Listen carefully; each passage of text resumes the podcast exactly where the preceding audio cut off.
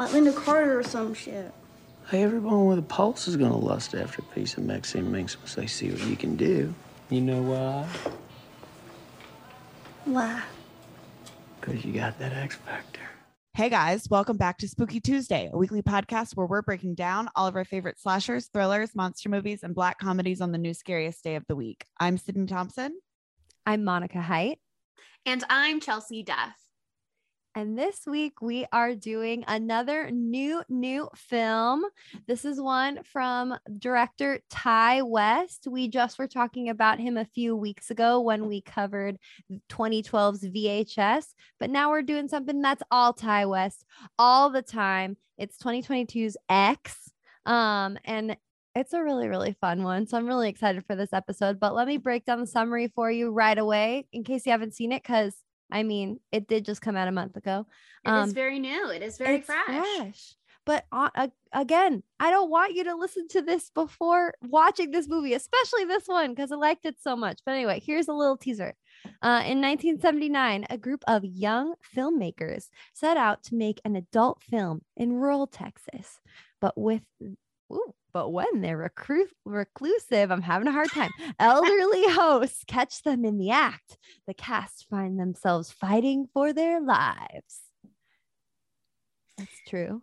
It's true, but it also, I would not say, gives like quite the right impression of the Doesn't- film. doesn't give the vibe. Doesn't give the doesn't vibe. give the but how can you put the vibe into words? I mean, better than that. That's true. but- But I would make the summary a little more mysterious because that's kind of what the vibe was from the trailer. You know what I mean? Like you didn't know what was going on. You didn't know who the bad people were going in. Well, yeah. When I watched the trailer for this, because I've been excited for this one for a long time. When the trailer came out, I was like, "This is gonna slap," and then it slapped in a completely different way than I thought it would. Um, but I thought it was gonna be like a Sundowners thing. Um, because the way that they made it seem, they made it seem like the there was something spooky about the grandma who lived in the farmhouse. Um, Pearl is her name, but they did not make it clear like what was going on. And you know from the get-go, that's the one thing that sucks is like it doesn't it suck when you know from from the trailer that RJ is gonna die. Mm. and exactly where he's gonna die. But like they had to, to expose one death, I guess, and of of all of them, they they give you just enough to know he's gonna die, but they don't let you know what's really gonna happen in the aftermath there. So so there's that. But I mean, okay, you were gonna say something, Sydney. I was gonna say the whole vibe of this movie is dark and not in like a ooh dark mysterious, as in like just the camera work is so dark in this movie. And I Mm. had complaints in theater. So uh, my cousin Kayla and I went and saw this in theater. And let me tell you, do you know how hard it was to find a movie theater in Alabama that was playing this movie? Really? There was only the South at work. one that I could find that was in like a reasonable driving distance and it was still 45 minutes away. Ugh, It turns out the religious themes of this movie are unfortunately very timely and relevant. yeah. Um but my cousin and I went there was 8 people in the movie and so we sat in the way back and were just loud and obnoxious the entire time but like people were incredible. complaining I think they were enjoying us People were enjoying the very rowdy in our screening as well. We I think were it's really the vibe of rowdy. the film. Oh yeah, you have to be. I mean, it's this movie is like f- the funny type of horror. You know, it's it's it's not a comedy. so it's funny. actually like a really yeah, it's like a smart commentary on a lot of different things, which we'll get into. But it's so fucking funny. Like it's laugh out loud funny throughout. Um, and also it's like gruesome as fuck. So like if I wasn't laughing my head off, I was screaming my head off. Um, and scree- squeezing the life out of Chelsea's hand Mhm. um because I was sitting with, next to Chelsea and I was sitting next to Adam, and Adam um is the type of person who has his fingers in his ears the entire time he watches a horror movie, so he can't hold my hand. Um, and so you know what? That's why It's I a don't tough like job, to but somebody's watch. got to do it. I don't like watching horror movies in theaters with Adam because I'm just like, someone needs to be on the receiving end of my vice grip. And if it's not going to be you, then why are you here? Yeah, just a wasted seat filler, really. I know. Ideally, I have someone on either side so I can Mhm. just really cocoon myself. Um, Mhm. anyway, but yeah, I mean, this was this was so fun to see in theaters. I it, It was really was. yeah, it was good to watch it at home for sure, but like just on the big screen, it just it hits different. I'm so glad we can go back to the movie theaters again. It was it, it was very delightful for sure. Like I was definitely like delighted is the word. I was thrilled at some points when we watched it in the theaters. You know, I laughed a lot. I covered my eyes a lot. Um, my reactions were a lot more measured at home the second time around, um, especially because I feel like I was really trying to like watch for notes purposes. Um, I didn't do a just vibes screening because the theater run was my just vibes screening. um, but it is it's really fun for sure, and they do some cool stuff. Um, we never really plan our clear references or our through lines, but we've got a couple here with like yeah. the split screens to carry and like there's a couple POV shots like with Halloween. and Um, also the beginning when the beginning at the beginning of this movie like it's the end. spoils the end of the movie not spoils it but like shows starts the the, the aftermath. Just And like May. Just like may except Mhm. i liked the Oh. way that they did it in this movie Yeah. Okay. because and i i wrote this in my notes even like this one Mhm. is different than the way they did it in may is because like not you don't know who anyone is you just see bodies bodies haha another a24 horror movie coming out uh, which we're also really excited about. But anyway, um, you just see the bodies with the sheets over them. You have no idea who's who. You have no idea what's what, and so there's it's not spoiling everything. Like with May, you see like blood pouring out of her eyeball. You know what I mean? Like Yeah. that's like like you know that her eyeball's gone. You know, like and that's like a, the big punchline at the end of that movie. I mean, there's two big punchlines, but yeah, whatever. Um, but this one it, it's more ominous and it kind of like sets the tone that you know, like you know that shit is going to hit the fan. And I know that's the point of the May one too, but I just thought it was more jarring and more revealing and I didn't like it as much. But this one, it's like you kind of need that because there's such a long period of downtime in this movie. It's really like a cute like 70s road trip about porn, you know, for the Mhm. for the first bit. Um which I love that part of the film too. Um I do think it's interesting with the intro that you're right. They like throw sheets over everybody, but also what they kind of position as like the big moment of the is when the two police officers are down in the cellar and they're like, You've got to see this. And then once you have watched the film and you're like seeing that part again, you realize it's just the guy who's been dead in the basement and is like not really plot relevant is the big like oh my god moment in the beginning um, Yeah. which is an oh my god moment because there's a lot of implications there but again it's not even any of our main characters oh even a little bit um Well, and so I- it's interesting to like have that as sort of a reveal and then it doesn't actually give anything away I feel like maybe the reason the cops were so oh my god about it is because like seeing that they realize who the perpetrators probably are of the crimes. Mm, Because when they're looking all around the house, they're like, what the hell happened here? And they're like, I have no idea. Like, I think they say something like that. And then they go down there and they see like a week's old corpse with his pants around his ankles, tied up in like this torture chamber. And they're like, okay, well, these kids who just came into town did not do that. probably didn't yeah Probably Right. didn't do that. If all the rest of these bodies are fresh, like who's the person who le- lives here, um, or That's the people really who live here? Actually, because also, um, and I did not notice this myself, but per IMDb trivia, um, I think I noticed when we were in theaters that when Jackson drinks milk, there's like a missing person photo on the milk carton. Um, I didn't notice it the second Oh. time around, but apparently, per IMDb trivia, the missing person on the milk carton is the guy in the basement. Oh, sick. I Um, love that. Yeah, and there's like one moment when they're at the gas station early on and Wayne is being like, "See, everybody's trying to make a buck." And it like shows the flyers for a second and they're all like for sale, for sale, for rent, but there is one that's like missing, at least one. I saw. I like paused to check what the deal was with the board. Um and I couldn't see anything that like identified that guy, but if the police who presumably are familiar with the people that are missing in the area Oh, yeah, yeah. recognize him also that ties it not just the homeowners have killed this one guy but oh gosh perhaps the homeowners are responsible for this whole slew of missing people in the area Yeah, totally. That's a really good point too. I wanted to pause that, but I, I was uh I did not plan my life very well this weekend. And so there was a period of time where I was like, I'm not gonna be able to watch the movie. But instead I watched it at 8 a.m. on a Sunday morning. And it was a Gorgeous. lovely way to start the day. Um well, I've watched a lot of our horror movies um very early in the morning at times 6 a.m. before work. Um, and a lot of times it's not good. No, it's a very bad way to start the day. It is not the right thing. But X, X, you can start your day with it. It's fun enough. There's enough levity in it that you can start your day with it, uh, which is what I'm looking for in a horror film. You know, an early morning cup of Joe horror film.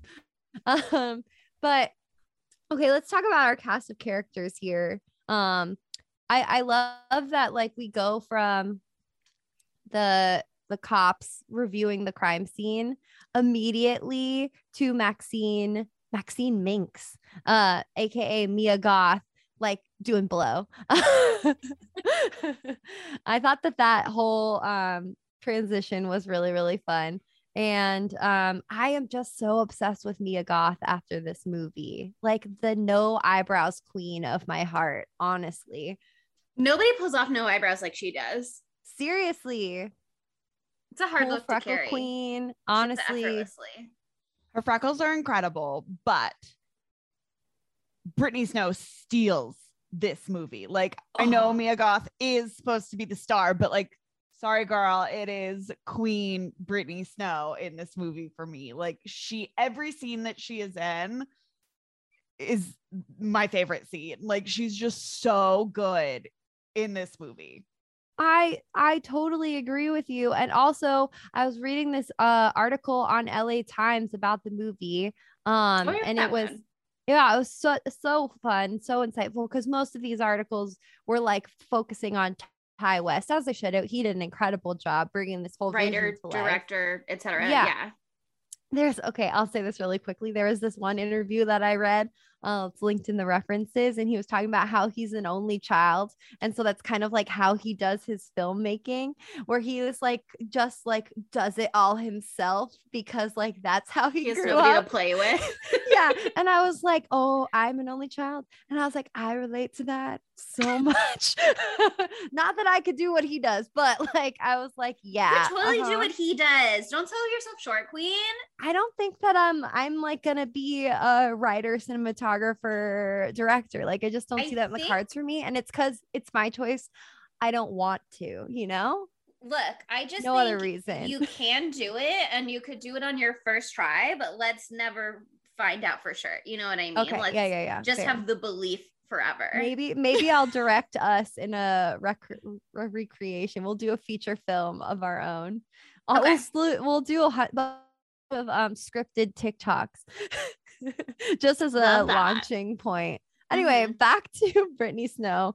Um, one, I didn't like recognize what her name was the whole time. Bobby Lynn is her Mhm. name. Absolutely incredible. And she literally like based like her mannerisms and like her look off of Dolly Parton. Like that's like what she was going for, which is so perfect, so spot on. She she killed it. She really did. Yeah i i think it was in that article um where she's really talking about how she wanted to bring like a humanity to the character Yes. because it would be very easy for someone playing a porn star to play it in a minimizing like very flat one-dimensional way um and i think she really brought a lot of heart, generally speaking. And then also she sang, which is very pitch perfect of her. A Oh little fun God. for the girlies, for the pitch perfect girlies out There's there. like the the song part was poignant and it was lovely and they did the whole split screen carry thing during that part but Mhm. it did feel a little bit like Dominic Fike's song in Euphoria where it went on for like a little bit too long. I was like we're doing the whole song. Okay. I mean uh, the verses are poignant but You we're going to do the whole song Do you remember when literally every project that Mandy Moore was in for a while, she would sing a song? Literally everyone. A Walk to Remember. That song is 12 minutes long, I swear to God. Um That she song sings in wrecks me. Saved. Yeah, she sings in A Princess Diaries. I'm pretty sure she sings in This Is Us, but I stopped watching after maybe six episodes in season one. But I'm pretty sure she, she sang sang in every single one of those six episodes can you imagine no, but she just like she must have had something written into her contracts for a while there that was like Mandy Moore must sing. And She I just want to know if sing. Brittany Snow asked for this song or if she was given this song. or if the you know what I song was thrust upon her. yeah. Um, because it's not that it was bad, but it was. You're right. It was a little bit like, oh, okay, we're doing this. Um, a little bit of a reminder that you are watching an actor in a role in that moment, and Yeah, the actor's like, hey guys, I sing too. Um, it's very Disney Channel star to be like, I sing too. There's randomly a song in here. Um, yes. And they brought that up in that article too, because they also made the juxtaposition with Jenna Ortega being Mhm. a, a former Disney star.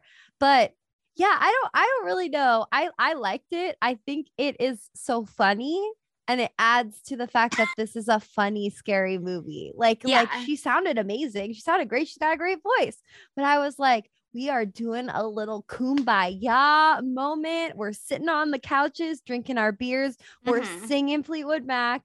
Um, like, let's do it. That's fine. Um, and there was like some interesting juxtaposition of like what lyric with what they were showing on screen um like the i built my life around you lyric was shown with Mhm. like rj and lorraine in a side by side when we know like shit's about to hit the fan with them and also a little bit like their construction of the way that they work around each other and then there's the children get older line cut to like pearl and on the other half of the script split screen like the very creepy blue eyeshadow baby dolls um I did the way, notice that the first time around. Like she saw Mia Goth, she saw Maxine in her cute little blue eyeshadow, and she was like, same, but also all my babies are gonna be the same too. do you think she blue eyeshadowed them after she saw maxine or do you think she latched onto maxine because of the blue eyeshadow in part because her babies were already blue eyeshadowed I She's like, all my babies are blue eyeshadow babies. A real blue eyeshadow baby. a real who baby looks like me when I was young. Baby. another baby episode this is another a episode classic chicken or the egg scenario. Mhm. What came first, the blue eyeshadow baby or Maxine's blue eyeshadow? Um, only time will tell. You know, maybe we'll find out in Pearl. there is yeah i mean there is some like sort of implied wibbly wobbly time stuff if you want to read that into this movie. I okay actually let's just talk about that now if we if you guys don't mind. Um but like mia goth plays both maxine and pearl which is very interesting because of the relationship that. that the characters have. Um do we think there's anything more to that or do we think it's just like kind of fun I fucking kind of hope thematic. not. I would hate it if it was some sort of time warp shit because I think it's such like a beautiful like a- not allegory, I don't know, but um reference to just like to to the themes of aging that they're tackling in this movie because the real horror of this movie is is like the slow trudging of time you know and and Mhm. and aging and losing your youthful vigor i saw in a bunch of articles saying that phrase like the youth is wasted on the young or whatever that that phrase is Mhm. um so i think it was just more of like an artistic choice to be like she really sees herself as maxine because they're literally pa- played by the same person so more of like an artistic choice in that regard and also a fun excuse to put mia goth in age makeup when yeah, I mean, oh, sorry, go ahead. Oh, when I first saw this in theaters and we get to our first kill by Pearl, Uh-huh. And- Iconic. uh, RJ, hate him. Uh, little bitch. Little mm-hmm. bitch behavior. bitch. Yeah. but as she's like brutally murdering RJ, and all you can kind of see is she's again, this movie's like very dark shot mm-hmm. wise, but you see like the car headlights, and it kind of looked like she was younger than she was. And so I kind of thought I was like, is this a they she Fountain murders people kind of thing. to like Oh, regain her like youth. And then it was like, oh no, she's still old again. Okay, like where is this going? But Mhm. like she did kind of look a lot younger after that first kill and she's like dancing in the headlights cuz she tells uh Maxine that like, "Oh, I used to be a dancer and yada yada yada." Mhm. And I thought that that's where this movie was going that like, oh, they murder people supernatural style. Yeah. Yeah. And it Yeah. wasn't. And I was like, mm, okay. yeah. Would you have I- liked I it think more if it was that? Maybe I liked it a lot, but it would have just been like a different movie, you know? Yeah. Yeah.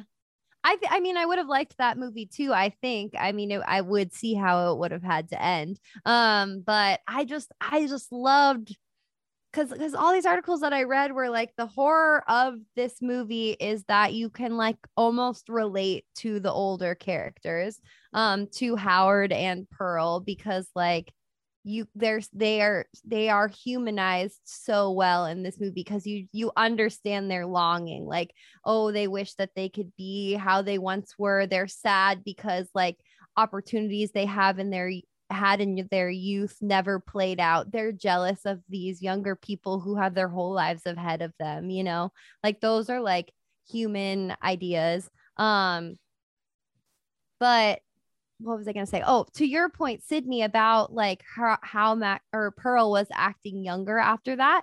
I think part of the reason that she seemed younger is because she felt more alive. Like she's like Pearl is a very sexual being. Um, they make that pretty clear. Um, just because like you know she she keeps trying to come to Howard and ask him to be with her in that way, but he has a bad heart and so he literally can't fuck. And she's like, I don't care, die for this pussy. Like literally, that's what she says to him. Um, she doesn't literally say that, but that's the subtext. She basically says, "Why won't you risk it all?" yeah, I've why read Twilight. you lay down your life Bella. for this? Uh-huh. Yeah, Bella's trying to die for the dick. I just don't understand why you don't have the same commitment to this relationship. exactly, exactly, and fair, fair. Um, but the the thing with the kill, with the RJ kill, it's an incredibly sexual kill. Because at first she just stabs him. Well, first, first she comes on to him, you know. She Mhm. like rubs his back. She's like trying to kiss him, and he's like, "What the fuck? I don't want to see that." She tries to get naked for him. She he says like, "I don't want to see that," and then she's like, "Fuck you, die." Yeah. Um, fair reaction. That was rude. He could have phrased that in a better way. Uh, but um, yeah. But then she like straddles him and is like kind of I like using the knife as like like a like like kind of was A like fucking him with yeah. it. Yeah. Um, and then literally decapitates him, which I thought was cool.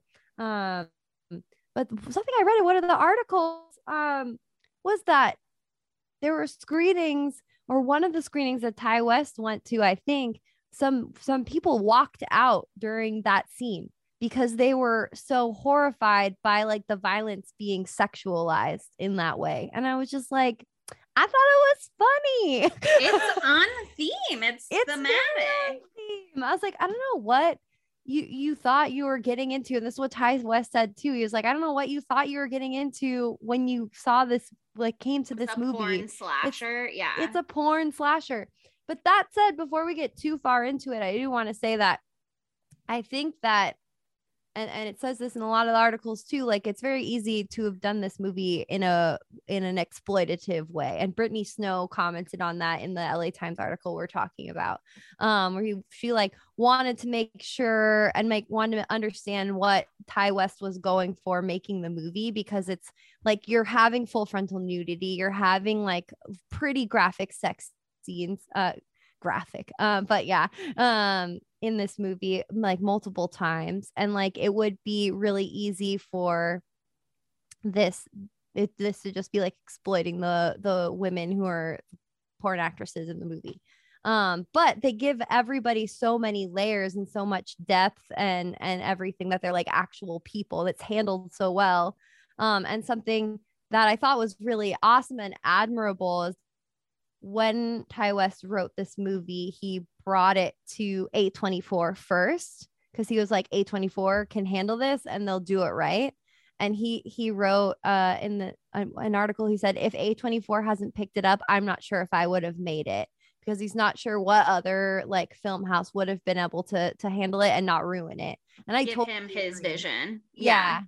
No, because this this could have gone wrong. This could have gone really wrong. This is a a, a sticky situation, you know. But it, it it's it they do such a good job of making this look like 1979, but the movie is so not created in 1979 because it's it's handled so well. So I thought that was Well, I a really think- fun thing about it. Yeah, I think they definitely did the film X a lot of favors um, by writing RJ's character as like an avant-garde cinema fan rather than like a someone with experience in porn um, because Uh-huh. it meant that the movie X could be shot without being like really exploitative male gaze and those parts and cutting into like the farmer's daughter footage could also be like beautiful kind of art housey um Mhm. and like reverent in a way instead of degrading um but actually I was gonna say, sorry, I was gonna say, but actually, go, let's go back to the pearl thing for a bit because I had more that I wanted to say, but actually, maybe we can talk about that later. Let's Yeah. that for later. Well, I just to comment more on on the way they handled the porn. I think like all of the moments like there's so many moments where they give agency to Bobby Lynn and Maxine um or give like this like power to them um like this like while they're doing what whatever se- sex acts that they're doing like for first one is when Bobby Lynn um and all of them are at the gas station and Bobby Lynn's like why don't you film from above or whatever so it looks like the gas nozzle is his is his cock is kid cudi's cock we haven't even talked about kid cudi yet kid cudi's in this Kid Cudi Uh, is so good in this. he's Kid so Cudi good is in hanging this. dong in this, and that's important. oh he's so handsome um ah, and also just that shot when they shoot when he's filling up the the car with gas and they like take the shot of like you know his his gas nozzle dick and they pan up to his face and he's just like leaning back with his mouth open i was like i'm gonna pass out He's a beautiful man. he's a beautiful man um but like that gives this uh bobby lynn agency because she's like i Mhm. know what the fuck i'm doing like i know She's like, that- I've got ideas too. Yeah, she like explicitly says it. exactly and then in the the sex scene um with jackson and bobby lynn um you know there's not a lot of nudity in that scene i noticed in comparison to the one with maxine later um Mhm. it's mostly like face shots uh, of of brittany snow and of kid cudi but um in the aftermath of that um they're showing the realities of it. She's literally like wiping ejaculate off of her back. Oh, I hated that. Oh. Yeah. yep sorry. But then she's like she's like oh you're so like like oh jackson you're feeling so proud of yourself. Like you did a good job sweetie. And he's like uh yeah i was born to fuck essentially. And she was like honey that's called acting. And he's like you're not that good of an actress. And then she just like performs an orgasm right then and there. And it's just incredible i feel like that does a lot for it too for uh like showing her agency 'cause she's just like yeah uh-huh i am an incredible actress and puts him right back in his place and puts the power right back on her I don't remember the full quote, but I know like when they're at the gas station and Jenna Ortega's character is like, "Oh, is that your boyfriend?" And she's like, "Sometimes, yeah." And then they say something else, and she also What- says like, Yes, But I- the line is that um Bobby Lynn says like, "Oh, do you always help out with your boyfriend's films?" And Jenna goes, "Sometimes, yeah." And then Jenna goes, "Is that your boyfriend?" And she goes, "Sometimes, yeah." "Yeah." iconic. Love it. Uh, That's I'm gonna use that from now on. Like no matter serious committed relationship, like I could be married. Somebody is that your husband? Sometimes, yeah. Like yeah. that's just gonna be the move from now on. she's just so smart the whole time too. When she's like talking about what she's going to do with her money and she's like i want to have a pool so i can tan these titties and jenna ortega makes some face i don't know and she's like honey like i know how blessed i am to look like this. People pay thousands of dollars for this so i need to take care of it. And i'm just like she's just very practical.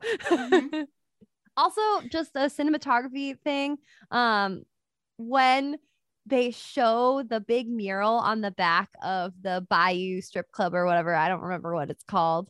Um, and it's a painting of her, like uh, pretty much like with an alligator, which is oh shit. I didn't even Okay, think about that. but Oh, here's the thing. oh thing, my god, it's foreshadowing. Holy No, shit. no, no, oh my god. so many foreshadowing moments like in this movie.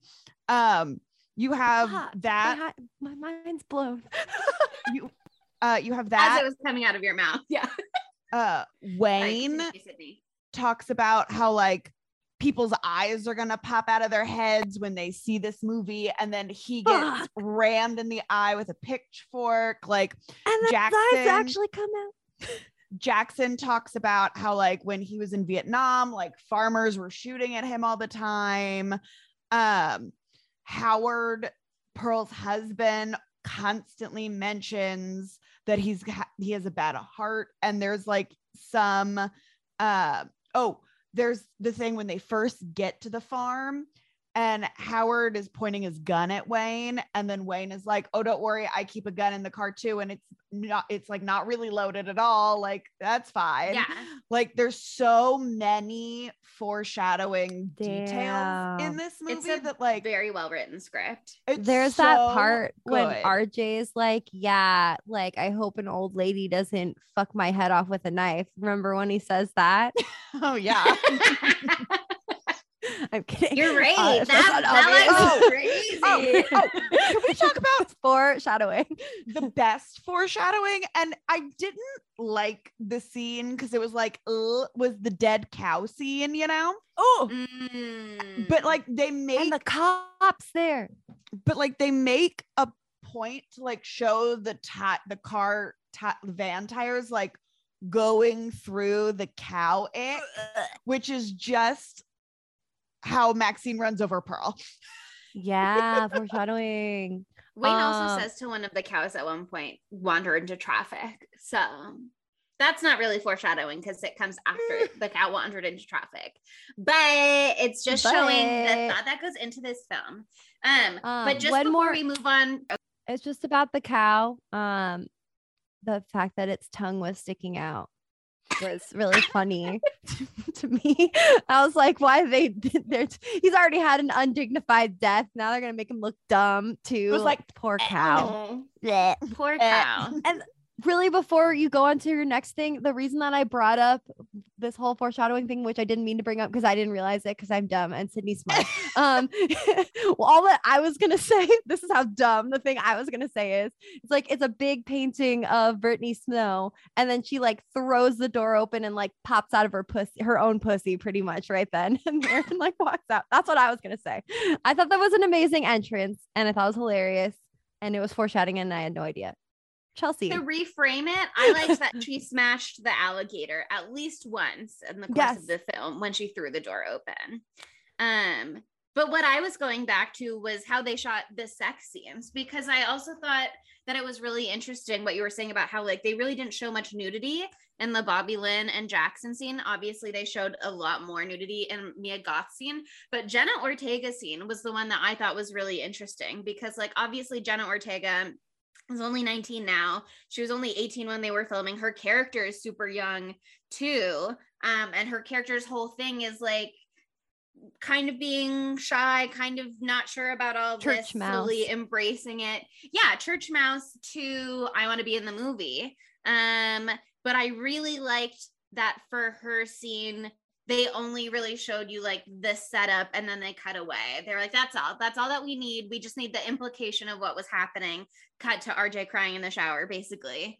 um, which Yeah. also loved. Um, but I just I really liked and appreciated that from a film goer's perspective because I love Jenna Ortega. She's absolutely still baby. No, yeah, I totally agree because she does. Look, she just also feels and looks really, really young. So that would have She's been wearing her a lot. Sunday day of the week undies. Oh, so Come on. that Um, was my favorite part. I was like, so sweet. They didn't even give her sexy undies. She just said the Sunday undies will do. Sunday undies. Undies. I love Mhm. that. I love that.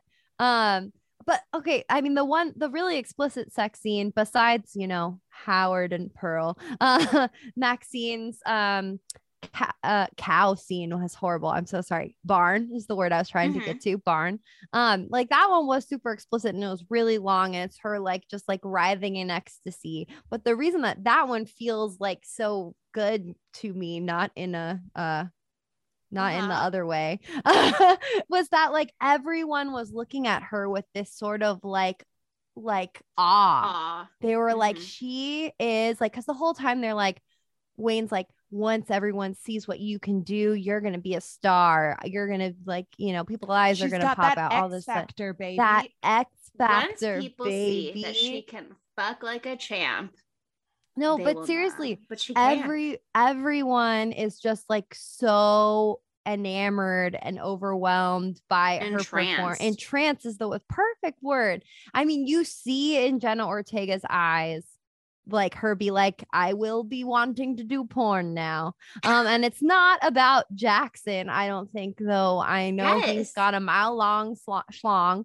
Um, like it's about Maxine and and that and that power that she has because like it's I don't know she's on top great for her um and also she's not just on top. She's like, she's the one doing the work. You know what I Yeah, mean? She's, not just on top it. being fucked. She's the one she's fucking. the one fucking yeah totally She's the fucker. she's the fucker and I mean it's so inspiring that it inspires Jenna Ortega to want to do porn. Everyone else is just having a great time. I mean, the look on Brittany Snow's face is also incredible, but it also inspires Pearl to murder. Like, wow, what a performance!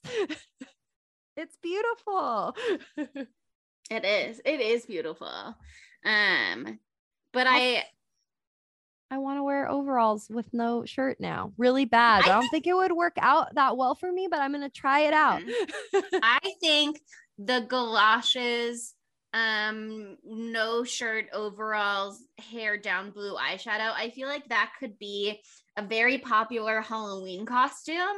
But I will say now, if anybody wants to do that for Halloween or any other costume event, um, either bleach or shave your eyebrows or don't bother. You have to commit to the bit. That's true. Or, you know, get the, do the glue thing, glue them, put hits, put, uh, that's not enough commitment top. for me personally um but if somebody did a really good job maybe i would consider i think they should have to permanently alter their eyebrows until those eyebrows grow back in as someone who just wants everyone to look good, please don't do that. Please, we're not all Mia Goth here. Uh, I know from my own experience when I used to not color in my eyebrows. It was a bad choice. It was not good. It looked like it didn't have a face. Um, so the eyebrows are the note are the they tie the whole face together. So be careful. here's what i'm hearing that if you didn't do your eyebrows one day and if you put on some overalls and galoshes you'd be so ready to absolutely rock that costume I was gonna do full Mia Goth, um, but I went to PacSun to make a return instead of going full Mia Goth for today's episode. So we we all make our choices. Maybe I made the wrong one. sure sure sure they gave me store credit too. I'm really pissed off. okay, so let's just let's get down to the nitty gritty. Let's let's go through the blood and the guts. Let's go through the kills because wow, this movie is super violent, man. You know, we don't we don't get this level of gore that much anymore. You know, we don't get the innards falling out of what what was his name, Steve from Scream, St- like Steve's Mm. stomach. You know, we don't get that kind of gore every day. Get it here, and I'm very very appreciative of that. Thank you, Ti West. It is very scream style gore though, because I think that's one of the last movies that really made me like "Bleh," like cover my face the way that this movie did. I'm still Um, not over Dylan Minnette or whatever the hell his Yeah. fucking name is. Wes getting his Uh-huh. neck in skin the sliced. throat. Ugh. Oh, that was so sad. But yeah, I I fully had to hide my face at points during the theater, especially I mean, who doesn't absolutely hate slash love slash hate when you can see an upturned nail moment coming from far away? Oh, you know what I mean? Like a quiet Ugh. place has done it, Ready or Not has done it, this movie did it, but it still um Oh. hurts me directly and personally every single time My tummy hurts Um, just yeah, thinking about it. it is very effective um which is why it should be used sparingly that said i i thought it worked here Oh yeah. It worked works really here. well. The thing that the second that he walked out of the house, because basically what happens, RJ gets murked. And uh then rj cries in the shower like a little bitch. He decides to leave. Then he gets murked. Then he gets murked. And and just a little shine on that moment the way that it's shot where the headlights are shining like that yellow light and then so much blood's out of him that the light turns red, and so she does her little dance in the red blood light that she's just So created good. ah As Don't Fear the Reaper like gently plays in the background. the Reaper. Da, da, da, da, da, da, Another reference to. Halloween. Yes. Oh, man. Oh my god. Um, but yeah, that so then our our girl, oh, her name's Lorraine, isn't it? Jenna Yeah. Yeah, Ortega. Jenna Ortega. Lorraine um wakes up in the middle of the night, realizes that RJ is gone, is filled with ro- like worry for him, thinking Oh. that she he's broken up with her. Um, he's dead weight, honey. I don't know about y'all, but for me, if I like if I wake up in the middle of the night and like the person that I was like I went to sleep with or like a person that I like expected to be in the bed with me just like isn't in the bed, I also go into like a full-blown like panic spiral. I don't know like and my cousin Oh, and I would be freaked out too. I don't blame her. but like even if it wasn't like even if i didn't decide that i was going to do porn you know hours before wishes, know what i mean like if it was just like a random you know wednesday or something Uh-huh. like i go into like a full blown like mental spiral about it and my cousin was like yeah it's like we're being abandoned and i was like ooh who raised us Oh, did this trigger something for me? Yeah, Lorraine has a similar reaction. deserved okay yeah, I'd be freaked out too, especially because like the front door is wide open. Like there's those weird, creepy old people right next door. Like there's a lot of reasons to be worried. Um, but my big issue is like, Wayne, I get it. You're hot as hell. I love you in this movie, but never is it a time to go searching for someone in your tidy whities with no shoes. Like, what the fuck? I always, I love to wear shoes. I love to wear shoes. And, I love to protect my business. And here's the thing. all these people wandering around in Texas in the summer, the mosquitoes, There are Oh. snakes, I assume. the mosquitoes.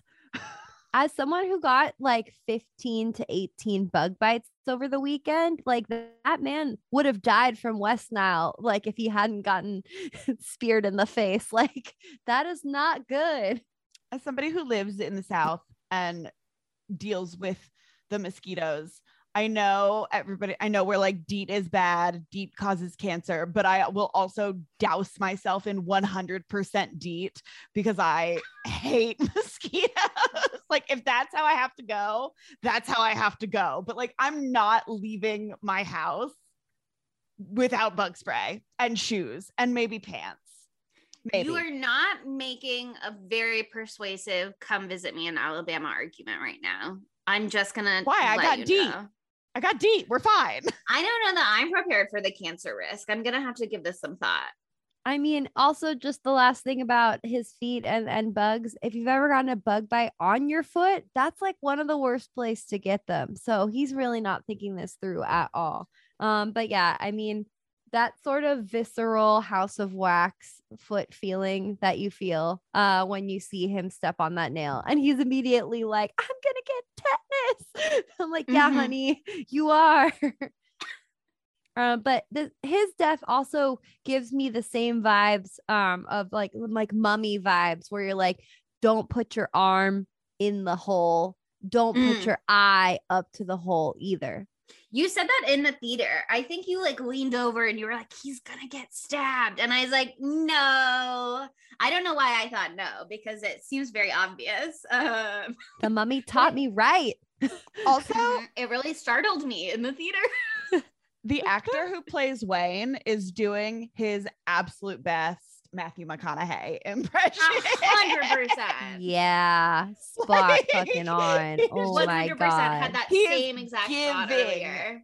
It's giving Matthew McConaughey. Just- It's Has he been in other stuff, doing other things? Is he being himself, but himself is Matthew McConaughey or He's Matthew McConaughey's brother. Martin Henderson? He's not. What he's else has he not. been in? He was in The Ring. Yeah. he was the dad boyfriend in The Ring. Yes, of course he is. Wow, that totally makes sense to me. Wow, he's aged very well. I Yes, was wondering he why his name was so It's familiar only been like 10 years, but at oh no, it's been like, whoa. Yeah, it's been a lot. Oh my God. it's been like Oh. 20. Passage of time. Oh, the slow march of time. Oh, That's he's the in of the Big film. Sky. Oh, that's a different. Is the new Big Sky a remake? That's a question for another time. but yeah, he was great, and I It's felt completely sad unrelated. to see him go. And I believed him when he, like, he. There's so many movies where they're like, "Yeah, I'm gonna make you a star, sweetie." He believed it. He meant it, and he thinks that Mia got the sun shines out of Mia Goth's butt. I think. I mean, he Um, did leave his wife of 14 years for her. Uh huh. That's the thing. He is 43 and Maxine is presumably, I don't know, 22. Um, and it's a pretty giant age gap, but at no point did I really feel like their power dynamics were super wonky. Like even in the um RJ Lorraine relationship, it, it almost felt like there were worse power dynamics there because maybe he's not that older. I mean, he is a good amount older. She's like 18 and he's like 23. That's obviously not 20 years, but at that age, it's kind of a big gap. More Um, controlling. Yes, that's the thing. He's trying to be like, no, you can't do this. No, you can do this. This is okay for other people, but not for you. These girls can be in porn because they're not nice girls. You're a nice girl. I'm dating the night. You know what I mean? Like he clearly has a lot of things that he needs to unpack. Yeah. Um, and Wayne has his own set of wrongs, um, and his own, you know, reflecting to do in his life, possibly. Um, but I feel like he very much treats Maxine with like respect and reverence and is just like, do your thing, girl. Like he's just happy. He's thrilled. for Totally. That's why I loved that scene so much, even including the th- too long song where they're all sitting on the couches, like talking about the porn industry just in general and like ill-conceived notions of, about what porn actors are like and what they want and what they don't want. And I think that this the whole movie is like a great argument to be like these are just people who like have a sense of freedom that you haven't gotten to yet, you know? Like they're they're chill with one more thing than you are yet and they're totally fine and they're having a great time and like like why judge them for that, you know? I I just I really enjoyed the way that whole part was written. I also thought um it's interesting because we learn at the end of the movie that the preacher that we're seeing on TV this whole time is Maxine's dad. Um, and that she is like the daughter stolen away from by the devil that he mentions in like one of the first sermons that we're seeing on TV. Yeah. And then later he uses like specific kidnapping, murder, and sex fiends um that she parrots when she's shouting at Pearl and whatever we said his name was Howard. Howard. I don't Howard. know. Um Howard. Thank you. Um, but in those moments on the couch and a lot of the moments where she's talking to Jenna Ortega, it really seems like she kind of hates Jenna Ortega um and is being like how dare you judge me? blah blah blah. And then once you know more you have more context for her character and the character's history you realize it's not Jenna Ortega she's talking to. She's like reflecting on this like serious harm that she's experienced in her life and like the very serious judgment that she's experienced. She says, um, Take it from me, letting outdated traditions control how you live your life will get you nowhere. I don't know about you, but I got better places to be than where I came from. Um, and I think it just it, it hit me as like a little harsh in the beginning because I was like, well, Jenna Ortega is very new. She's fresh off the scene. She's only here because of her boyfriend. She shouldn't be there if she's judging, but she shouldn't have been brought along. Like that's not 100% on her that it's taking her a while to warm up to it. Um, but I really liked that even in hindsight, it was not like this cat fight moment. It was mm-hmm. just like two people expressing their different histories and different perspectives and like how do those interact and meet each other. Totally. And and I really enjoyed um the reveal um that the that like televangelist or whatever is mm-hmm. is uh Maxine's father cuz um I didn't really on second watch I liked it so much more too. Not that I didn't like it at first. I just like got I looked for clues along the way. She doesn't give away anything. Um mm-hmm. like that televangelist that fa- her father is playing everywhere in this town on the TV in the gas station. She sees it happening, but she doesn't make any reaction. Um she like kind of makes like a, a disgruntly face, but like nothing extreme. Um, but I thought the way that they did the end, um, which was so it was a, a little on the nose, you know, because she's like literally quoting the same things as him in in unison or whatever. Um, but like I I still liked it. I love the theatric the theatrical nature of it. Um, but what I really loved is at the very end, he's like, "Oh yeah, he, she's been stolen away by these deviant, like th- uh, these horrible deviants, these sex fiends." But like the and they're, they're gonna hurt his beautiful daughter. That's like what the whole thing. But the people who hurt his beautiful daughter are the people who subscribe to his bullshit and watch his fucking TV show. So the people yeah. his his like religious zealots that follow him are the ones who are hurting Maxine and the sex fiends and the deviants are the ones that have been protecting her this whole time and they who care for her. Fucking and I was like, hypocrites. yeah. I was like, there's yeah. a lot of moments from his sermons that like are very, very directly, obviously directly relevant. They're included for a reason. Um, yeah. but really speak to exactly what's happening. And that's some more of the foreshadowing stuff because he says, um, we see part of the sermon um, and it's after some of the murders have started because it's like Lorraine is in the the basement at this point. She's gotten her hand smashed. Bobby Lynn hasn't died yet. Um, but Bobby the Lynn. quote is kidnappers, murderers, sex fiends lurking where we least expect in good Christian homes right under our very noses. And that is a hundred percent this house where they're watching the Christian sermon, where they have kidnapped that man who was there earlier, where we know that they are doing lots of murders, where we know that there's like this implication that they're sex fiends, not just because um, Pearl is creeping around touching Maxine's boobies, um, but oh. also because the guy in the basement has his pants down, and there's yeah. some implication that he was being used for sex, possibly. Um, and I think there's some implication that they were gonna do the same to Jenna Ortega, so um, Pearl bisexual queen. Um, but they say like they say something about it. Oh, Another queer notes, villain. Another queer icon. we do find out that Pearl doesn't like blondes. So exactly. That was the line. You're right. That was the line where that I was, was like, canon. when she said she doesn't like blondes, that is an implicit. Um, they've selected who they like and who they don't like. Bobby Lynn can get eaten by an alligator. Jenna Ortega, a little snack for later. Um but but yeah, I mean, they're doing kidnapping, they're doing murdering, they're doing sex fiend shit, and they are lurking where they're least expected. They're like these two old people that kind of present themselves to a degree as like I mean, you know, to a degree because Howard shows up first thing with a shotgun threatening to shoot uh, Wayne. But then is like, my wife sometimes gets confused. Like, I'm looking for my wife. Do you know where she is? Can you help me? The wife is like, come in, have some lemonade. Like, there, there's clearly something like off about them, but you don't go in from the beginning being like, oh, clearly they're the bad guys. Totally. Well, oh, man, I love this movie. Let, let's go through the rest of the kills though, because they all deserve their due. Um, who is next? Bobby Lynn. No, no, no, no. Because one thing that I love about this movie, all the men die first. Mm, you're right, you're So right, you're right, you're right. Wayne, You got RJ, then Wayne, Jackson. then Jackson, and Jackson with his hanging dong scene. Oh, Um, Jackson with Jackson. his hanging dong scene. discourse because first of all, I was delighted. I loved it.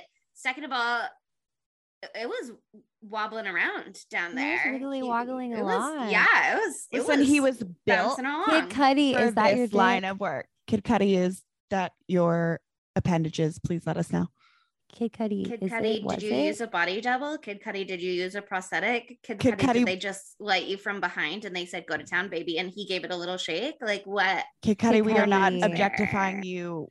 We are just We're curious. just curious. Kid Cudi, from a cinematic perspective, we want to know how the scene came together. Kid Cudi, as film critics, um, we have some questions. As Oh, professionals, Cudi. Quick Google. Kid Cudi. Ex He's Kid acted in other stuff. dick? He has, mark? but like I forgot. This was his movie debut, though, What was he? per was IMDb he trivia. in- Sometimes IMDb trivia says that and it's not true. So I don't know. Wait, I think- Hold on. he recently He's probably been in TV stuff. He has. Wait, I'm double. I'm fact checking something right now because I'm trying to Okay. remember. I know I've seen him in something, but I'm trying to remember which thing. Keep talking about other things. I googled ex Kid Cudi dick question mark. Um, but I'm not finding some immediate answers just yet.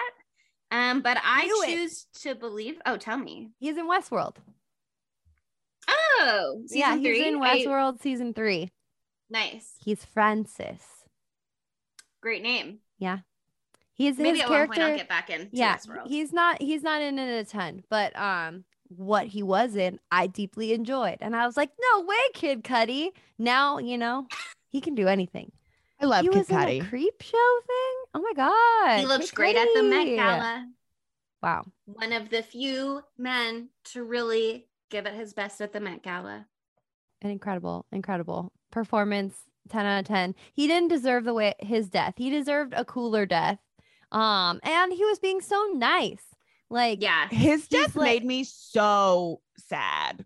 Me too. Like, he's like literally just going out there trying to help Howard, trying to find Pearl to make sure she didn't drown. He throws himself into the lake because Howard plants his fucking flashlight in the lake to to make. even though they've think. mentioned Crocs at that point, and Yeah. Howard had the gun and specifically said it's for Crocs. Like he knows there is a risk of being eaten, and he goes in after him anyway, like a Yeah. sweetie pie. Even after he saw that car, very psycho style, half submerged in the water, and was clearly like, okay, something's funky going on here. He still circled back and was like, oh no, the old guy died. Let me help. Like splashing around looking for a body. He is a wonderful man with a huge schlong, and he didn't deserve to just be shot point blank range in the heart. In has big, beautiful heart. Here's the thing: big dick, bigger heart. Okay, like Oh my God. I've always said that. It's know so that about true. Kid the Cudi, age-old okay? adage is true to life. oh my god. And then also like Bobby Lynn didn't deserve what she got either cuz she's also trying to be nice. She's also trying to be a sweetie Petey and help out Miss Pearl from being, you know, drowned in the middle of the night. yes. And like she's really being nice because not only is she trying to help Pearl from being drowned in the middle of the night, but this is directly after she woke up because Maxine was screaming because Pearl was naked in Maxine's bed, touching Yeah. Maxine's body. And so she knows Pearl has just been very creepy and she's giving her the benefit of the doubt that like oh she must have gotten confused. Oh she must have wandered out. Um let me help her. But like very much every reason to believe that this is not a good idea and she's trying to be nice anyway. She she has like every reason to be weird or to not help. Um and unfortunately it just doesn't go well for her um but what i loved about her death is that um we had that moment with Mia Goth swimming earlier. Yes. And the I think we've been switching between saying alligator and crocodile, and I think they say croc in the movie, but alligator feels right alligator. right now. Crocodiles okay, like good. aren't they're like a thing, but like most what you're gonna find here is alligators. In North America, yeah. Got it. okay. That's Um, good. in Florida, you might find like e crocodile, but most of the time, like Uh-huh. crocodiles have skinny noses Oh, and Oh, so the big meaty boys are alligators. alligators. Yeah. okay. I love I've always wondered. zoology. I love zoology. I love zoology. Something I love about Um, you and me is that we share a love of we share- zoology. we both are so passionate about zoology. Um, but that scene with her swimming earlier is so well done because you got the you have that like very slow pan to reveal the alligator's snout like just above the surface of the water. And it has like this lazy swim towards her as she like lazily swims back to the pier. And you have that moment where she's like resting on the pier for a second before she pulls herself out and you're like "Ah," and you're starting to get really nervous. And then she like pulls herself up and we don't see the alligator disappear we just see like she's okay and she her moves butt. on hmm and so you're like obviously waiting for the alligator to come back. There are so many opportunities for when it's going to come back. And then for it to be that moment and for it to just chomp on her head immediately once she's yeah. in the water. The What? immediacy of that, like it was funny. Like it was comedic and it was scary. Like it's just like the pacing of this movie is brilliant. Like you feel like it's just like you've been holding your breath since that moment when she when Mia Goth was lounging in the in the water, and now you can release that breath because it's too late for Bobby Lynn. And that Pearl is just standing there on the deck watching, being like, bitch. Like it's That was- It was this movie's so funny. it's, so iconic. funny. Yeah, and and like Ti West in all these articles, he's like, I was just trying to give people like a fun night at the movies. Um, and and and succeeded. God, he succeeded. God, it was so much fun. Um, okay, well, let's check back in on Lorraine. Um, meanwhile, while all of this is happening, Lorraine has been trapped in a sex dungeon. Um, and uh I think I'm skipping around a little bit here, but I just want to talk about how much it upset me when Lorraine's hand got mashed. Um, Mhm, that might have been mhm. like the worst part for me to see, worse than the foot. It was worse just than the eyes. the eyes didn't get when me- Lorraine so goes fast. to pull, when she goes to pull the chain for the light, when Lorraine is in the cellar, and as she goes to pull, it cuts to Pearl yanking the thing out of um, Wayne's Oh. skull. That is a great cut. Oh, That's a a great- great cut. Damn, this is this is like so perfectly executed. Honest. to There are a lot of cuts that are like I think a little too much or like not great transition moments, um, or just a little too jarring, a little too avant-garde. Um, but there are so many that are really, really wonderful, and there's so many in between Lorraine and Jackson, um, where it's like he is frantically splashing around in the water looking and then it cuts to her frantically banging on the door. Like there's so many like she's going up the stairs as he's like running at some point. Um they do they do really good like cutting back in between all the different characters in a way that like sustains the tension they're building and the mood that they've set even as they're like hopping between storylines. I think that part is really well handled. Totally totally i really agree um i guess the next thing to discuss is maybe the most horrifying part of the entire movie um but not horrifying at the same okay i want to talk about this like they picked they paint this as the most horrifying part of the movie which is when mia goth is stuck under the bed the old and people fucking. Pearl and Howard finally fuck.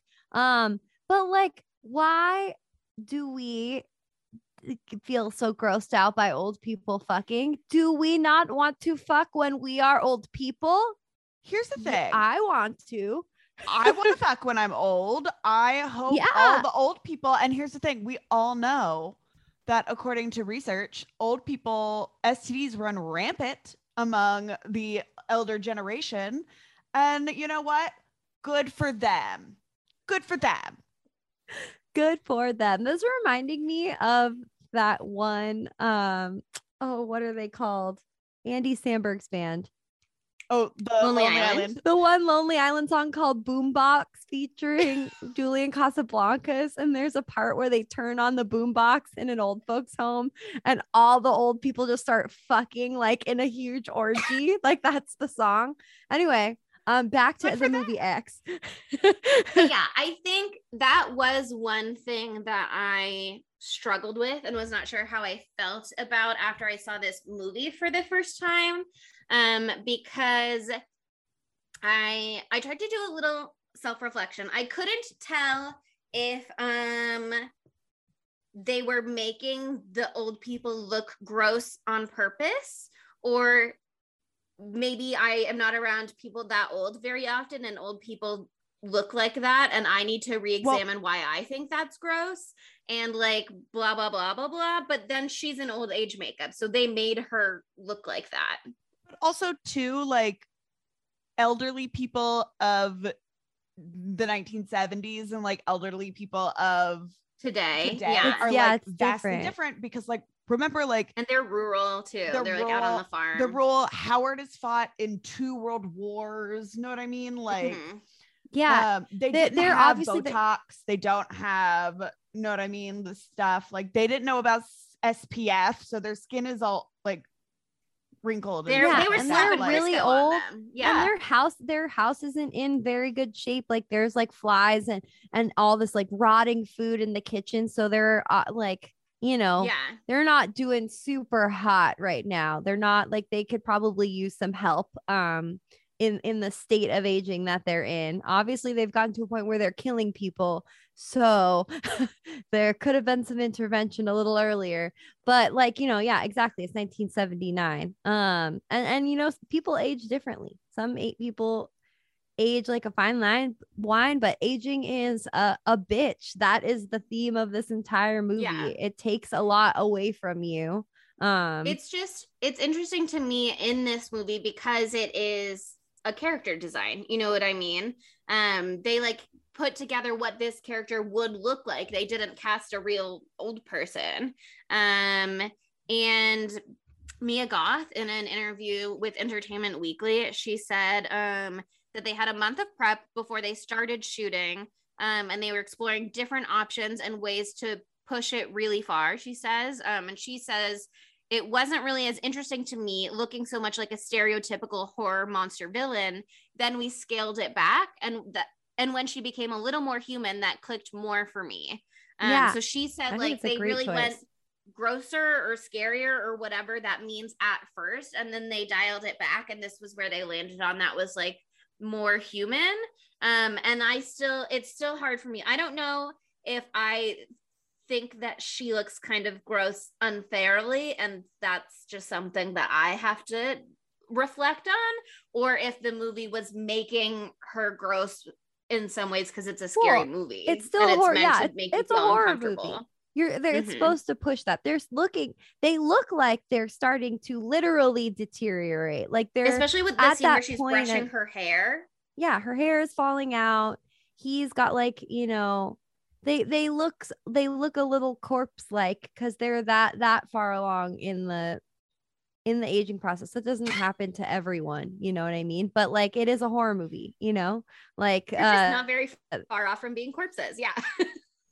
Well, I mean, like I said, they're they're they're not Yeah. like going No, to the doctor every day, you know. They're Mhm. they're not. They're just hanging out, killing folk. You know, that's what they're doing. it's not that they look like corpses, it's that let a lot of corpses look like old people. yes, Well, true. yeah. They're also really gaunt. I think that's a part of it too. Yeah. Um, but yeah, But I that mean, scene, the dialogue is actually very like sweet and romantic. totally. I, and I I please. No, I agree. I agree. That's why I think this movie is so effective because it's like like what I was saying earlier, you feel for the villains. Like you see the humanity in them because they're they're humans. They have all the the classic human things. There's they're jealous, they're lustful. Um, you know, they had hopes and dreams. Like she had all these hopes and dreams to be a dancer, all of that. Um, and so obviously like these these extreme reactions are not it uh but i don't know like when they were having sex i was like yeah get it, girl. Like, go Mhm. for it, baby. You're happy for them. Obviously, Yeah. that's been what she's been after this whole time. They've found all of these ways to try and substitute by like bringing in young things. I mean, I think that's what they're doing in the beginning when they like rent out their guest house or whatever you want to call it to Wayne. And then he shows up with the posse and they're like, We thought you were one youngish man coming alone who we could possibly Mm, disappear good with nobody noticing. Um and they're still hoping they can disappear everybody with nobody noticing. Um but like they're clearly that's like their fishing expedition is they just like rent out this barn or whatever um and then when people come if there's someone who's alone and vulnerable they just exploit that. So they're trying to find these substitutes. They have the other people they bring in. She has the murders she's doing RJ's in particular especially after she's trying to seduce him first. Um but there just is no substitute for the real thing baby. Um and with you her gotta mans. get she loves her it, like, mans. You can't make love to your partner by fucking somebody else or maybe you can but i imagine it would be tricky to do. Um a lot of logistics to work out ahead of time. Um and it's just not the same. She just wants to be with her husband that she loves who she had to send off to war twice. Um and i think that that whole dialogue i wrote part of it down because i just thought it was really great but she just like she, they're being so vulnerable with each other. She says, Tell me I'm special. And he says, Of course you are. I felt that way since the first moment we met. You are the most beautiful woman I'd ever seen. And she says, Oh, not anymore. And he says, Always. And she says, Tell me I'm yours, that you still want me. Make me feel young again. And he says, What if my heart can't take it? And she just says, It can. And it's just like this very It's touching moment. really It's not that she's It is. Yes. like we joked earlier that she was like die for this pussy but it's not even that it's that she just has like this faith that they can be in this moment together it's not going to kill him and it doesn't spoiler um but that they can have this like closeness that they've been avoiding that they haven't been letting themselves have because to have it might risk that you don't get to be close anymore at all ever again in other ways um and what's the risk you're willing to to put on that um but No, totally. I mean, but then yeah, also he was on top i was like why if he's so worried about his heart why can't he just be on bottom and she can relive the maxine scene like think about it girl give it some consideration I just want Howard wanted to show off his butt. Let him do it. You know, let him do it. Um, but okay, that brought brings us to the next and almost final scene, which is when Mia Goth Maxine runs all the way to the house to liberate Lorraine. He she saves her, and then Lorraine has like reverted back to her old ways times two thousand, and is like, "You bitch, it is your fault. How is this her fault? This is not her fault." She did nothing wrong except for be, be a beautiful ingenue. like, leave her alone. And then she's a dumb idiot and she's just screaming at the top of her lungs and runs out the door and gets shot and immediately dies and her face comes off. yeah yeah well she doesn't immediately die which is what's fun about it Oh, actually. yeah. Um, but yeah, I I think it's a very understandable emotional reaction to have. Um, I think I get why she's mad at Maxine because it kind of feels like this whole project is to launch Maxine specifically star power, even though Wayne also wants it for himself, even though Bobby Lynn wants it for herself, RJ and Jackson, they want it for themselves. It's kind of Maxine's show, especially after that scene where they all gazed upon her as she did her business. Um, but yeah, it doesn't go well for It's not her Lorraine. And it really like, doesn't This is the well time where you bond together to survive. Like, come Right. on, babe. Come on. You only have one hand right now. Like, you're going to make another enemy when you have one hand right now? Come on. Mhm. Anyway, sad to see her go, though. She's adorable. Also, Yeah. just want to say best scream in the game. Like, it's Yes. earlier in the movie, but like, it's so good. she is so good at screaming. Like she is literally amazing at it. She screamed great in Scream. She's screaming great in X. 10 out of 10. truly scream queen material. Yeah. Truly, truly scream queen Textbook, material. textbook. But another moment, just before we move on, of that scene being so good and the script being so good, is that like in that moment, as Maxine is hearing Pearl and Howard deal with Lorraine's body and bring it inside, she also hears them mention that they have to go get Wayne's body from the farm. And I think that moment was pivotal because that's like the only other character she would have potentially gone back for, I think. And hearing that he was dead, she was free to just be like, okay, fuck you, I'm leaving.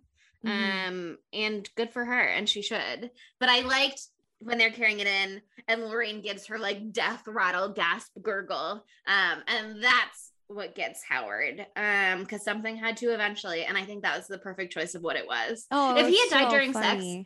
sex, the movie would have been terrible to me. No, that would have Um, been so sad. Dying in this moment, perfect, flawless, no notes. So funny. But the the funniest death in this movie is Pearl's death.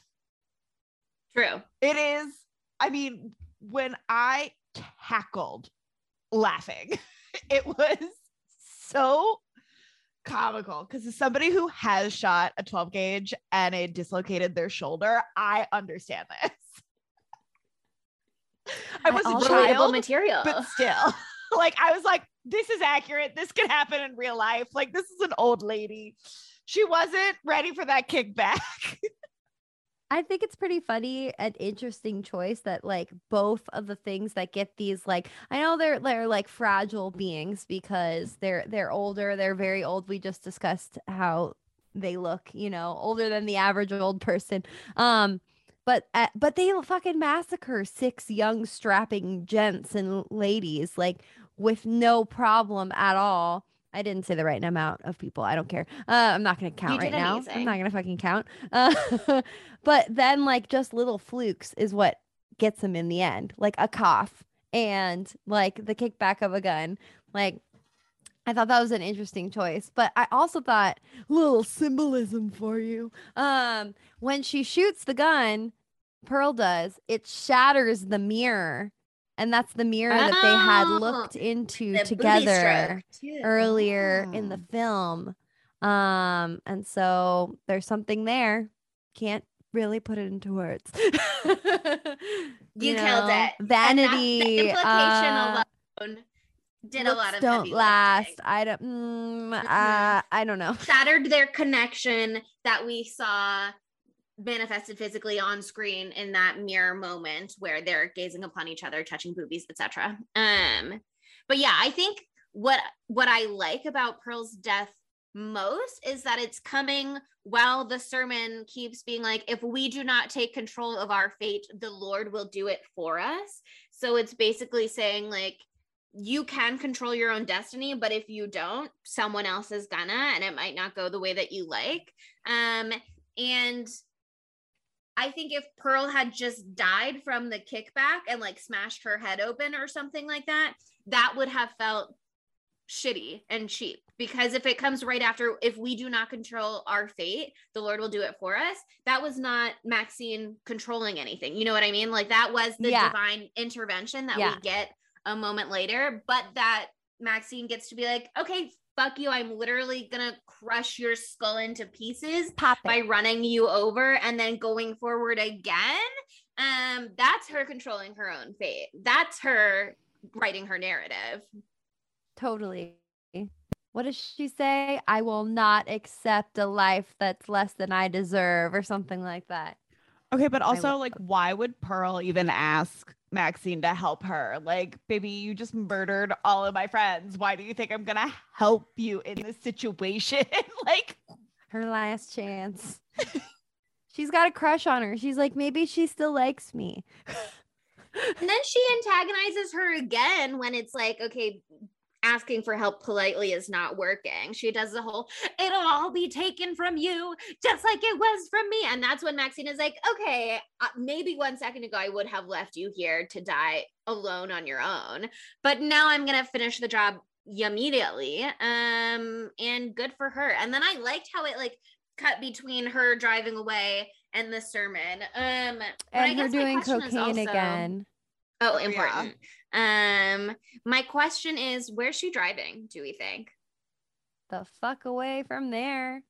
Do we think she's driving straight to Hollywood to start her movie star career? Do we think she's driving to her dad's house to do some more murders?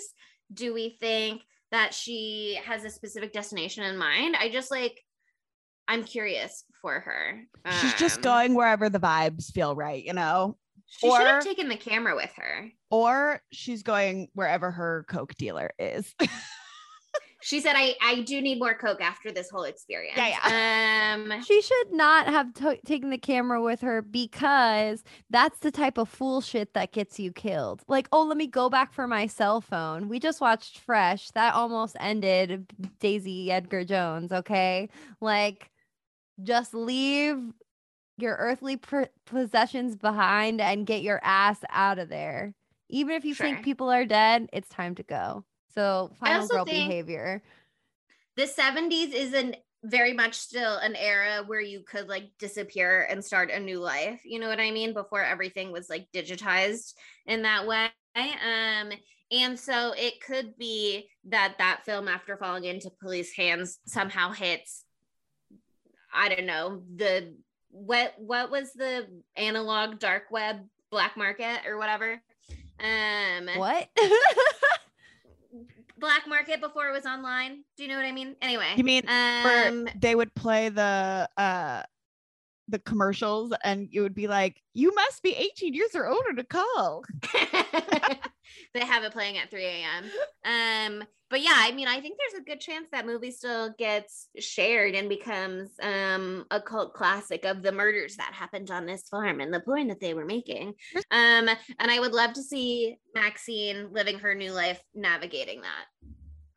Uh the porn did seem like a good porn. I will It give them great. that. Like I would 10 I out of 10. This whole setup. Would have masturbated to it. Mm. Would have would have done it. Would have had a great know what time. I about? Um, but I support your journey. Um, what I mm about is that mentioning the porn footage reminded me that the the opening shot of this scene or this whole movie is so good because it starts like behind the barn doors and it it seems like a very 70s like aspect ratio for the film um because in the 70s they were had just developed like switched to 70 millimeter blah blah blah imax etc i looked it up earlier. Um and the ratio was much more boxy and almost squarish. Um and to start in that what seems like that aspect ratio that was like of the time of the period for so long before they finally zoom forward and you see that it's the barn doors fading away into a modern day aspect ratio i thought that was great especially when interspersed in the film you have like the shots of the porn footage and it's in that square aspect ratio i just thought that was a Yeah. cool touch So genius. There's all this buzz about two things. One, there's going to be a prequel to this movie, um, which is Mhm. going to be amazing. I think um, it's giving uh, like Snow White a little bit um, with the vibes. Yeah, okay. I read an article about this too, and he's like trying to go for Disney vibes in part of this movie. huh Yeah, yeah, yeah. because she's Okay. like does she have animal friends on the farm I, I don't I mean you see the Little you see the trailer for her? Pearl. The prequel is called Pearl. It's about Pearl um and her younger life, played by Mia Goth again. The movie is co-written by Mia Goth and Ti West. They filmed it. oh Yeah, they wrote it together like I think he started it maybe while they were filming X and then they He, worked on it together like for wrote it in their two week quarantine before they started filming when they were not allowed to start filming yet after they Yeah. had gone on site in New Zealand. Yeah, and then but then there was like 2 months or something downtime between the two productions, but they stayed in New Zealand. Also a little fun fact for you, the crew for this movie was the crew from Avatar. Because they were filming Avatar, the new James Cameron Avatar in New Zealand and they were on break. And so they just stole the Avatar crew, um, which I think is the funniest thing I've ever heard. Anyway, thank you, James Cameron. Uh, um, but yeah, so I I think this the prequel is going to be amazing. But then he was also talking about how like if you're making a slasher movie, you have to be prepared to make sequels. And I'm just like, do we have to? it's he so good on its own. Yeah, in the LA Times article, he says he has ideas for a third film. Um, and I'm just really curious to see what that would possibly be. Do you know what I mean? Because like it Yeah. makes sense that you're taking the backstory of a character that we see, especially one who it has implied homicidal tendencies possibly for a long time. Um, certainly implied by that trailer. Um, or the existence of the movie, I guess maybe. Um, but I don't think there's like a clear what would be next. And I guess my question is does Mia Goth taking this role imply that it would be a Mia Goth trilogy? Because I think when they showed the photo of young Pearl and Howard like on their wedding day earlier in the movie, that's not Mia Goth. Um, and so I don't think he was It is. necessarily it is? Yeah, it's Mia Goth. Oh. I I looked at it again this time and I was like, oh, the picture is Mia Goth. Oh. Yeah. Okay, that's interesting then, because I was thinking maybe he was like okay to recast the role if Mia Goth was not interested or available. Um, but it was just like fun for the implications and for the themes of this movie to have her play both characters within X. Um, but it makes me wonder if maybe a third one could be about like an older Maxine, like Maxine when she's older, and what does her older years look like? Yeah, I Um, like because I would be interested in like, that story. if they don't do it in a traditional slasher sequel kind of way um Mhm. and and and you know knowing what ti west has put out before i don't think that he would but when he like said that like oh slashers need to have sequels i was like i don't want like another like rigmarole with this this was so special um to me Mhm. i thought i like just loved it so much so i don't want the i don't want it to be tarnished by a shitty sequel I think the Yeah. prequel's gonna rock my socks, but like we'll see about some sequel. Um, what a throwback little phrase. But l- let's get into our segments. Um, Yeah. how could this movie be gayer? It is innately gay. I mean, Pearl is queer. She should have a bisexual flag on her wall. Um, it could be gayer Did in the bisexual flag sense. exist in '79? Probably, but I don't know. Uh, missing persons milk cartons didn't exist until the 80s. So we've already got some historical inaccuracies here. I think they could throw a little bisexual flag on the wall in the background. Amazing. Yeah. I mean, I could, I would have loved, you know, well, maybe that would have been bad. I, I we didn't need a girl on girl porn scene. That's bad. That would have been bad. I mean, they could have done it well because we see how well they did the other ones, but we didn't yeah. need it. We didn't, didn't need, need it. it. We didn't need it. and I didn't feel like there was really any interest there other than I do feel like Lorraine is fully gay. Yeah. She was like, I have never thought of these thoughts before. And now they're the only thoughts I'll ever have again. Um, when she Mm-hmm. but takes she off her little cross necklace. yes, she had stars in her eyes to a degree for Bobby Lynn. She clearly was like fully taken in by um Maxine in that one scene. I just think she's she's a lesbian. I couldn't agree more. Uh, where would Matthew Lillard fit into this film? Matthew Lillard in age makeup as Howard. I I'm open to that. I think he would have done a great Wayne. And I would have liked to have respectfully seen him in his tidy whities. Respectfully. Respectfully. Respectfully. um I think that a young Matthew Lillard could have been a fun RJ. Um I don't think I I I don't know. Like this is one of those films where I'm like, I'd be I don't okay. need him. You know what I mean? Yeah. I don't need him to be in this one just because I thought this was perfectly cast. He could have been Mhm. the televangelist. Oh, where if we put him in some in. prosthetics so he was still unrecognizable, I Yeah. think that would have been a fun role that he could pull off um without being too recognizably Matthew Lillard. We know he's that would be a the good king of the unhinged uh monologue. So what is Uh-huh, a yes. sermon Oh. if not another version of the of such? Um I'm on board. yeah, I feel like that could have been a good spot for him. Uh dumb bitch. That leads us to dumb bitch. RJ, I think. Um, because I definitely don't want to give it to no, I don't want to give it to her. I love her and she's my baby, and I would protect her with everything Babies that I have can be my dumb bitches. They can be, but Babies they are don't have to be if we're just notoriously choosing dumb bitches. one. That's oh, Chelsea, true. you're babies blinded by your love for Jenna Oh Ortega. God, You I can't am, be maybe. objective. Yeah, but RJ sucks. Why can't it just be him? It speaks for itself. I mean, he's crying in the shower after filming a porn that was partially his idea. You know what I mean? RJ sucks, but forcing someone into a polyamorous situation is not okay either. Even though we want Lorraine to be happy, you know what I mean? That's a lot to ask of someone. It is. It is. I'm Yes. sorry. It is. Yeah. Listen, is. somebody who recently went through that, where somebody was like, Don't you want to be in this relationship with me and this other woman? And I was like, No, not really. No, thank you. I don't actually. It is stri- a dick move of Lorraine to be like, I'm gonna do this. Like, good Yeah, for her, but also like, baby. in the, the okay, scope of their allowed to cry in the relationship. He in should the not just leave though.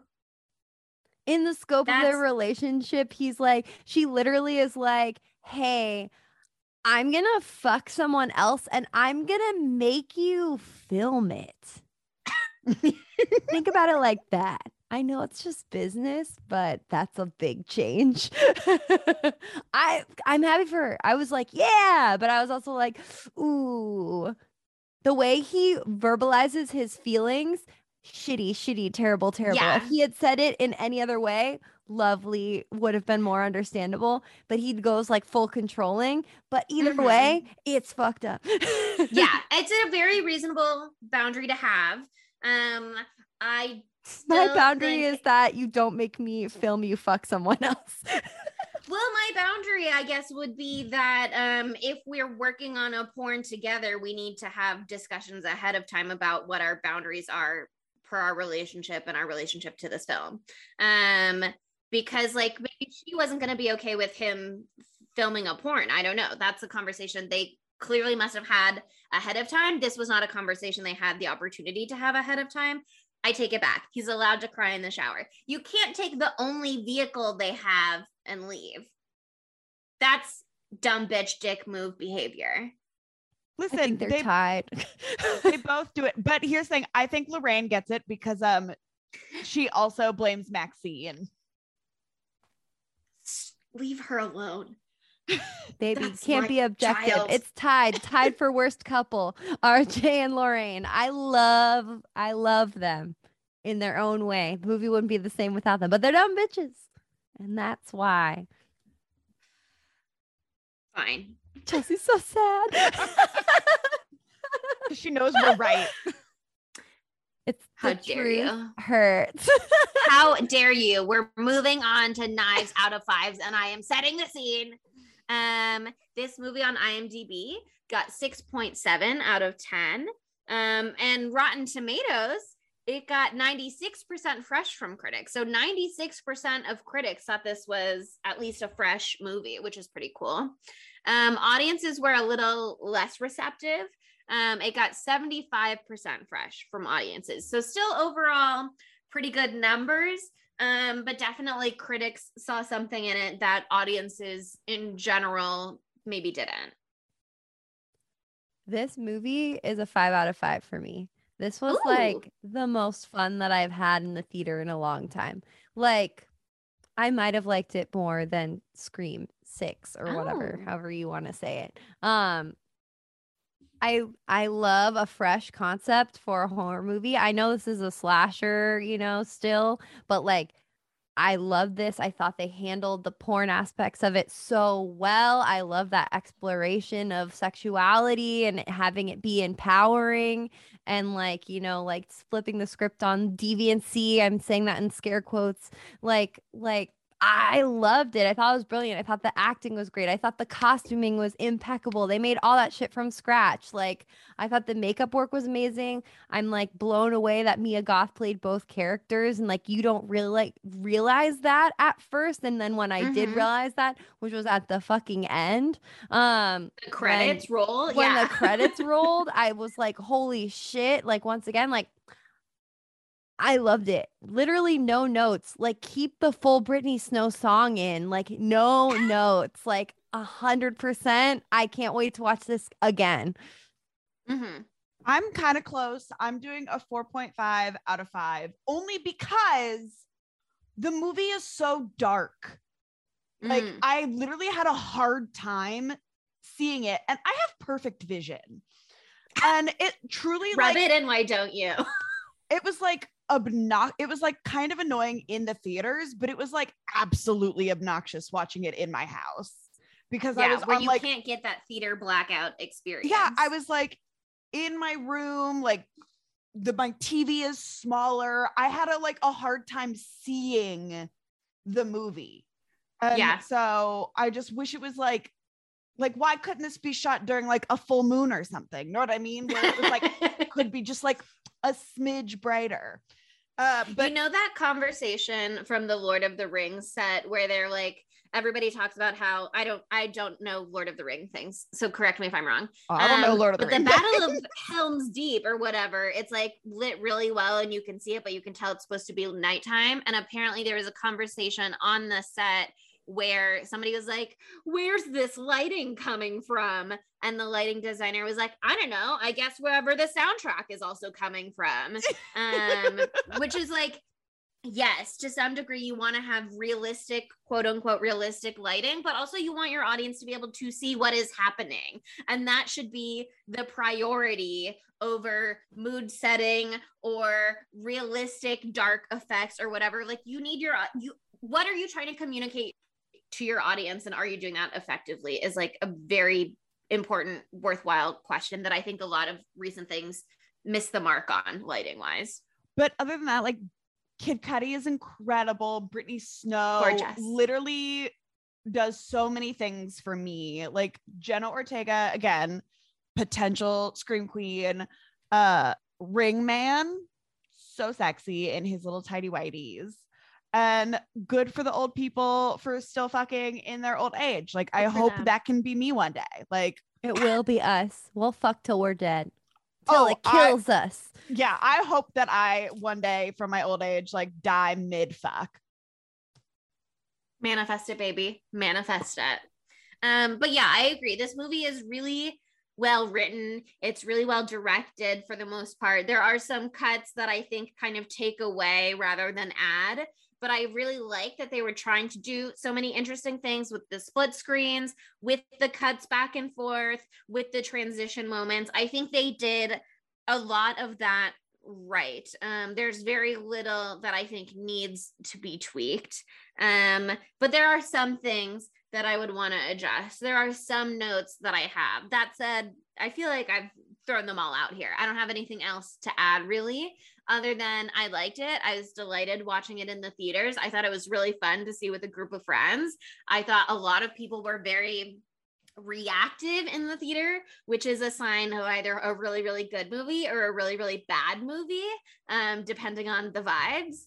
Um, and I just I thought that this was a blast and a good launching point to a sequel. And I would be very interested to see whatever the third movie might be, even if he just even if he doesn't get it and he just shares like a concept with us one day.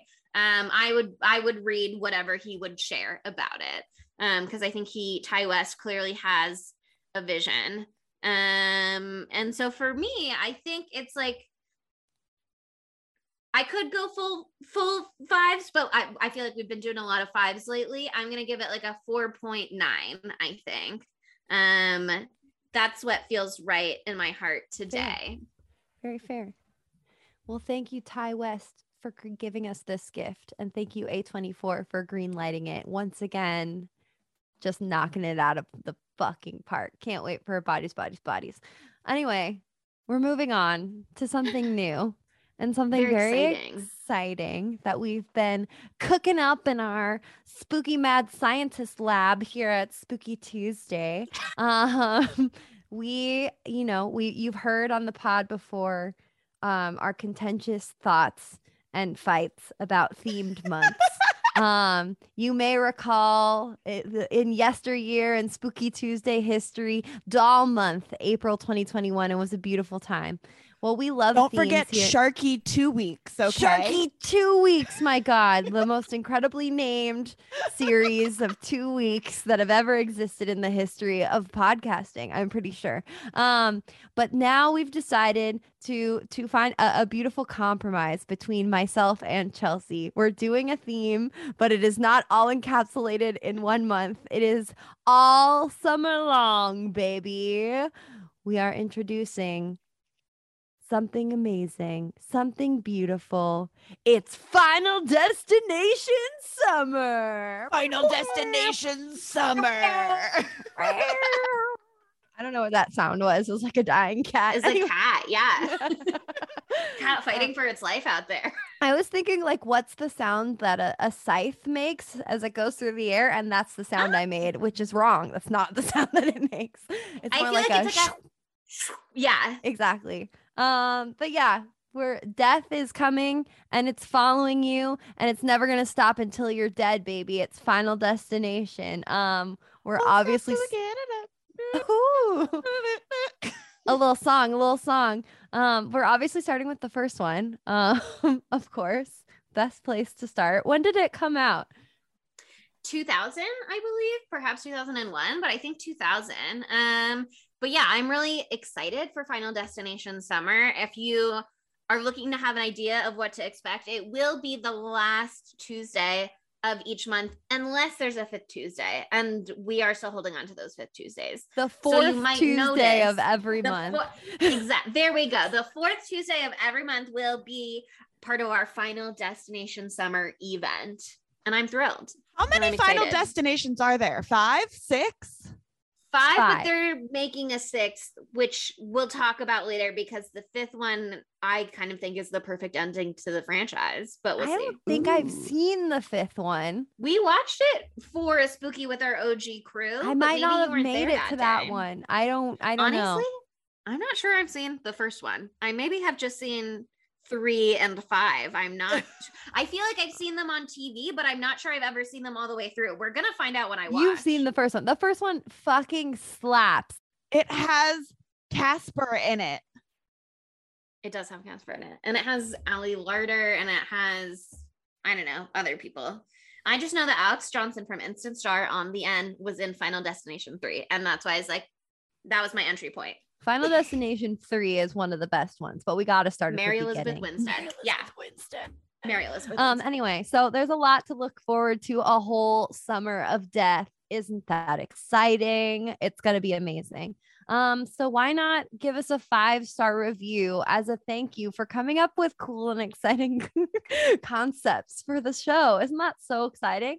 Um. What's What's another giveaway uh five star review that you could do um you could write something like a little poem about kid cudi's dick um You- An ode. whole review Um, are we your favorite podcast hosts? Sometimes, yeah. perfect perfect great that's a great one and it's probably true we know that you're not you're not uh Not monogamous always. with okay. tuesday that's okay that's fine we're We'll not take it upset about it This is the only polyamorous relationship that I am open to, and that is one with all of the listeners. You can listen to us and other And podcasts. other podcasts, we'll allow yeah. it. We'll allow that. We'll allow n- it. I'm I'm so glad we've set that boundary at this time. Mhm. now We that we've had the clear conversation. We're all on the same page. Yeah. um, and why not follow us on social media? We're gonna have a bunch of fun stuff for this movie and also for all of Final Destination Summer. We're at spooky underscore Tuesday on TikTok, Twitter, and Instagram, at Spooky Tuesday Pod on Facebook and Tumblr, and at Spooky Tuesday on Letterboxd. And again, we have that incredible singular YouTube video up on YouTube. So watch it. You gotta watch it. And that's it. Thank you for listening. Bye bye, spooky. Bye, spookies. Everybody likes sex. It's a gas. But we're just not afraid to admit it. Queer, straight, black, white. It's all disco. Spooky Tuesday was created by Monica Height, Sydney Thompson, and Chelsea Duff, and edited by Sydney Thompson. Our gorgeously spooky tunes are all thanks to Tamra Simons, who you can follow on Instagram at Captain Tamra. And our podcast art is by Mary Murphy, who you can find on Instagram at the underscore moon underscore OMG.